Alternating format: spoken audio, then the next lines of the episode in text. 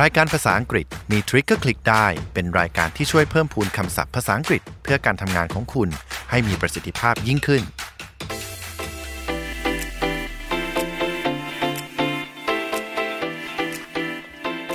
สวัสดีค่ะ คุณกำลังอยู่กับเราในรายการภาษาอังกฤษมีทริคก็คลิกได้พอดแคสต์ที่จะทำให้ภาษาอังกฤษไม่ใช่เรื่องยากอีกต่อไป วันนี้อยู่กับเอสาธยาไกรคุณทศค่ะ และผมปาล์มเลวีวงศ์ครับ คุณผู้ฟังเข้าใจโลจิสติกมากแค่ไหนคะ วันนี้นี่คือสิ่งที่เราจะหยิบมาพูดคุยกันนะคะ เชื่อว่าฟังจบปุ๊บ จะเข้าใจโลจิสติก แล้วก็มี trick ที่จะทำให้คลิกกับภาษาอังกฤษมากขึ้นด้วยค่ะทุกวันนี้นะคะการขายของออนไลน์เกิดขึ้นเยอะมาก ๆ เลยค่ะพี่ปาม ไม่ว่าจะเป็นเสื้อผ้าอาหารยาอาหารเสริมต่างๆนะคะ บางร้านเนี่ยก็ขายของจิปาถะเยอะแยะมากมาย และทุกอย่างแล้วก็ต้องล้วนพึ่งพาระบบขนส่งทั้งนั้นเลยค่ะ บางร้านนะครับขายดีของเยอะถึงกับต้องเช่าโกดังและเก็บสินค้าเลยครับ เพราะจะส่งก็แค่ส่งคำสั่งซื้อไปที่โกดัง ก็จะมีคนนำของไปส่งให้ที่บริษัทขนส่งเลยครับ อย่างเช่นไปรษณีย์เคอรี่นี่แหละครับ ที่เราเรียกว่าระบบโลจิสติกนั่นเอง เอ๊ะแบบนี้แปลว่าระบบโลจิสติกนี่หมายถึงการขนส่งสินค้าหรือเปล่าคะพี่ปาล์มจะเรียกว่าขนส่งสินค้าก็ไม่ผิดนะครับ แต่ยังไม่ครอบคลุมครับ เพราะการขนส่งคือ transportation แต่เป็นเพียงแค่ หนึ่งในกระบวนการโลจิสติกเท่านั้นเองครับค่ะหรือจะบอกว่าโลจิสติกคือระบบการจัดการการขนส่งที่มีทั้งการศึกษา วิเคราะห์ ด้านการบริหารคลังสินค้า วัตถุดิบ สินค้าสำเร็จรูป ตรวจสอบ ควบคุม ดูแลสินค้า สถานที่และจัดเก็บสินค้าให้เป็นหมวดหมู่เพื่อการขนส่ง เคลื่อนย้ายสินค้าไปยังจุดหมายด้วยระบบที่ดีที่สุดครับ การขนส่งสินค้าอาจจะได้อีกอย่างหนึ่งว่า cargo ก็ได้นะครับ ซึ่งเป็นการบริการส่งสินค้าข้ามประเทศ โดยจะมีคนกลางเป็นผู้แทนส่งสินค้า หรือที่เราเรียกว่า freight forwarder ซึ่งเป็นผู้ที่นำสินค้าไปส่งถึงที่หมาย แต่ transportation จะรวมถึงการขนส่งสินค้าทั้งภายในประเทศ และการส่งสินค้าข้ามประเทศด้วย แบบนี้แสดงว่าโลจิสติกเนี่ยถ้ามองให้ง่ายก็คือไปรษณีย์หรือเปล่าคะ ใช่ครับ เพราะไปรษณีย์ก็คือหนึ่งในผู้ให้บริการโลจิสติกนั่นเองครับ จะเห็นว่าไปรษณีย์มีผู้ให้บริการส่งพัสดุส่งจดหมายเยอะมากๆในแต่ละวัน แต่ละสาขาจึงต้องจัดการกับการรับและส่งพัสดุการจัดเก็บพัสดุเข้าคลังเพื่อรอส่ง วางแผนการจัดการข้อมูลต่างๆ เพื่อให้ถึงมือผู้รับถูกสถานที่และถูกคนครับ คราวนี้เรามาดูกันครับว่ากิจกรรมที่เกิดขึ้นในระบบโลจิสติกมีอะไรบ้าง ค่ะ การจัดการการรับหรือการส่งสินค้า เราเรียกว่า order management การเลือกบรรจุภัณฑ์ที่จะมาบรรจุสินค้าให้เหมาะสม เราเรียกว่า packaging อืมที่เราเห็นซองไปรษณีย์มีหลายไซส์แบบนั้นแหละครับ อืม ก็คุ้นปากกันอยู่แล้วนะคะ ที่เราเรียกแพ c เกจจิ้งแพ c เกจจิ้งอย่างนี้นะคะ เมื่อมีคนไปส่งสินค้าเยอะนะครับ ก็จะต้องมีการขนถ่ายสินค้าในคลัง เราเรียกว่า material handling นะครับ หรือการขนถ่ายวัสดุภายในโรงงาน หรือในคลังสินค้า ส่วนคลังสินค้าก็จะต้องมีการจัดการกับคลังสินค้า หรือที่เราเรียกว่า warehouse management ทั้งวางผังสินค้า layout สถานที่ตั้งของคลังสินค้า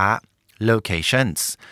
ต้องสะดวกที่จะรองรับการขนส่งจากทุกทิศทุกทาง ระบบควบคุมและระบบการติดตั้งเครื่องมือ control technology หรือ equipment สิ่งอำนวยความสะดวกต่างๆ ในการทำงาน หรือที่เรียกว่า facility ซึ่งต้องอาศัยระบบการบริหารสินค้าคงคลัง หรือที่เราเรียกว่า inventory control system inventory control systems inventory นะครับแปลว่าสินค้าคงคลัง หรือการวางแผนความต้องการวัตถุดิบ material management เพื่อให้เกิดการหมุนเวียนหรือกระจายสินค้าได้อย่างมีประสิทธิภาพครับ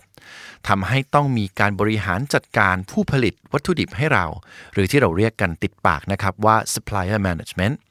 supplier หรือ supplier นะครับแปลว่าผู้ผลิตวัตถุดิบครับค่ะจะทำให้ได้วัตถุดิบที่มีคุณภาพ และเพียงพอต่อความต้องการในเวลาที่เหมาะสมครับ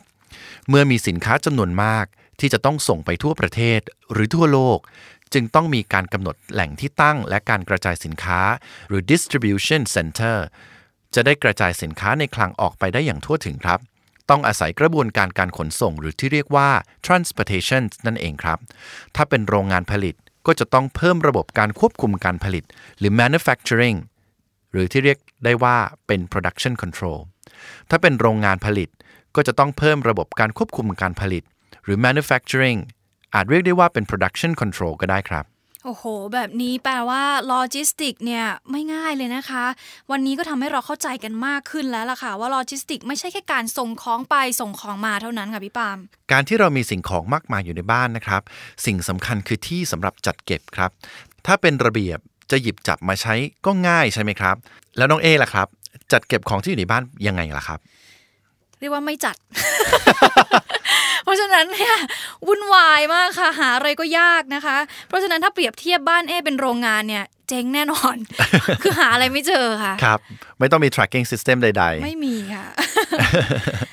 กลับบ้านไปวันนี้ต้องไปจัดงานจัดบ้านกันยกใหญ่แน่นอนนะคะๆถ้าเป็นโรงงานใหญ่ ๆ นะครับ warehouse หรือโกดังเนี่ยจะมีขนาดใหญ่มาก เต็มไปด้วยสินค้าที่มีจำนวนมาก แล้วก็รอการจัดส่งออกไปครับ และยังเป็นจุดรวบรวมวัสดุทุกประเภท เพื่อรองรับการทำงานของทุกแผนกด้วยครับ วัสดุที่มีการจัดเป็นที่จะถูกเรียกว่า สินค้าหรือวัสดุคงคลังอ่าภาษาอังกฤษนี่ก็เรียกว่า inventory ใช่ไหมคะ ถูกต้องเลยครับ แล้วเจ้า inventory นี่มันคืออะไรคะพี่ปาม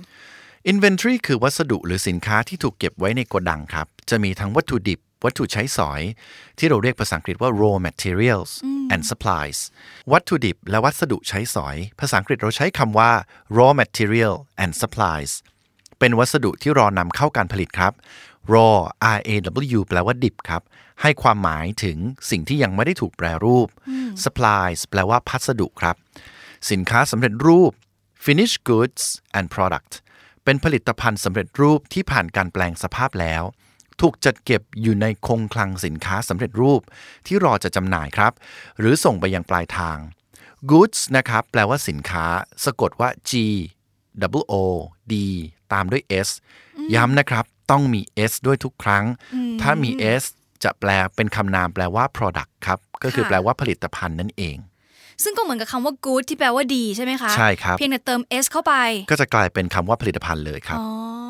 จำง่ายๆแบบนี้นะคะ ของเยอะเต็มคลังไปหมดแบบนี้ก็ต้องอาศัยการวางระบบที่ดีมากๆเลยนะคะ ใช่ครับ และในคลังสินค้าต้องอาศัยระบบการจัดการเทคโนโลยีสารสนเทศ เช่น ระบบ automated robot system ระบบหุ่นยนต์ ระบบ barcode หรือ RFID รวมถึงระบบสื่อสารอิเล็กทรอนิกส์ เพื่อดูแลตั้งแต่การคัดแยกสินค้า การบรรจุ ไปถึงการรับและการเบิกจ่าย เรียกว่า inventory report และการควบคุม ทางบัญชีเลยครับแน่นอนนะคะว่าก่อนการจัดส่งสินค้าต่างๆ ออกจาก warehouse ก็ต้องมีการบรรจุสินค้า ส่วนใหญ่น่าจะเป็นลังกระดาษหรือเปล่าคะ ใช่แล้วครับ รังกระดาษหรือภาษาอังกฤษเราใช้คำว่า fiberboard box นะครับก็เป็น packaging หรือบรรจุภัณฑ์ที่ใช้กันบ่อยมาก ๆ เลยครับ แล้วก็ยังมี barrel ที่แปลว่าถัง sack ที่แปลว่ากระสอบ และ crates ที่แปลว่าลังไม้ครับ แต่ถ้าเป็นของที่แตกหักง่ายก็จะต้องห่อด้วย bubble wrap แผ่นกันกระแทก บนกล่องจะมีคำว่า fragile ติดเอาไว้ด้วย เป็นการเตือนว่าของที่อยู่ในกล่องนี้ ง่ายต่อการเสียหายที่จะแตกหักครับแต่ถ้าเป็นการส่งของกับไปรษณีย์นะคะ บางครั้งเอ๊ก็เห็นว่าในซองเนี่ยมี bubble wrap อยู่ข้างในด้วยเหมือนกัน ซองแบบนั้นนะครับ เราจะเรียกว่า bubble wrap envelopes envelope แปลว่าซองจดหมายครับ และถ้าส่งจดหมายก็จะติดสแตมป์หรือดวงตราไปรษณีย์ครับ ส่วนบนหน้าซองหรือกล่องพัสดุก็ต้องเขียนที่อยู่ หรือ address ให้ชัดเจนด้วยครับ โดยเฉพาะรหัสไปรษณีย์หรือ postal code ครับ อืม บางครั้งก็ได้ยินคำว่า zip code แบบนี้มันเหมือนกับ postal code หรือเปล่าคะ ความหมายเนี่ยคล้ายกันครับ แต่ต่างกันที่สถานที่ที่ถูกใช้คำนี้นะครับคำว่า postal code กับ zip code แปลว่ารหัสไปรษณีย์แต่ zip code เนี่ยใช้ในประเทศอเมริกาครับ ส่วน postal code ใช้ในประเทศอังกฤษครับอ่าส่วนบ้านเราเรียกอะไรคะ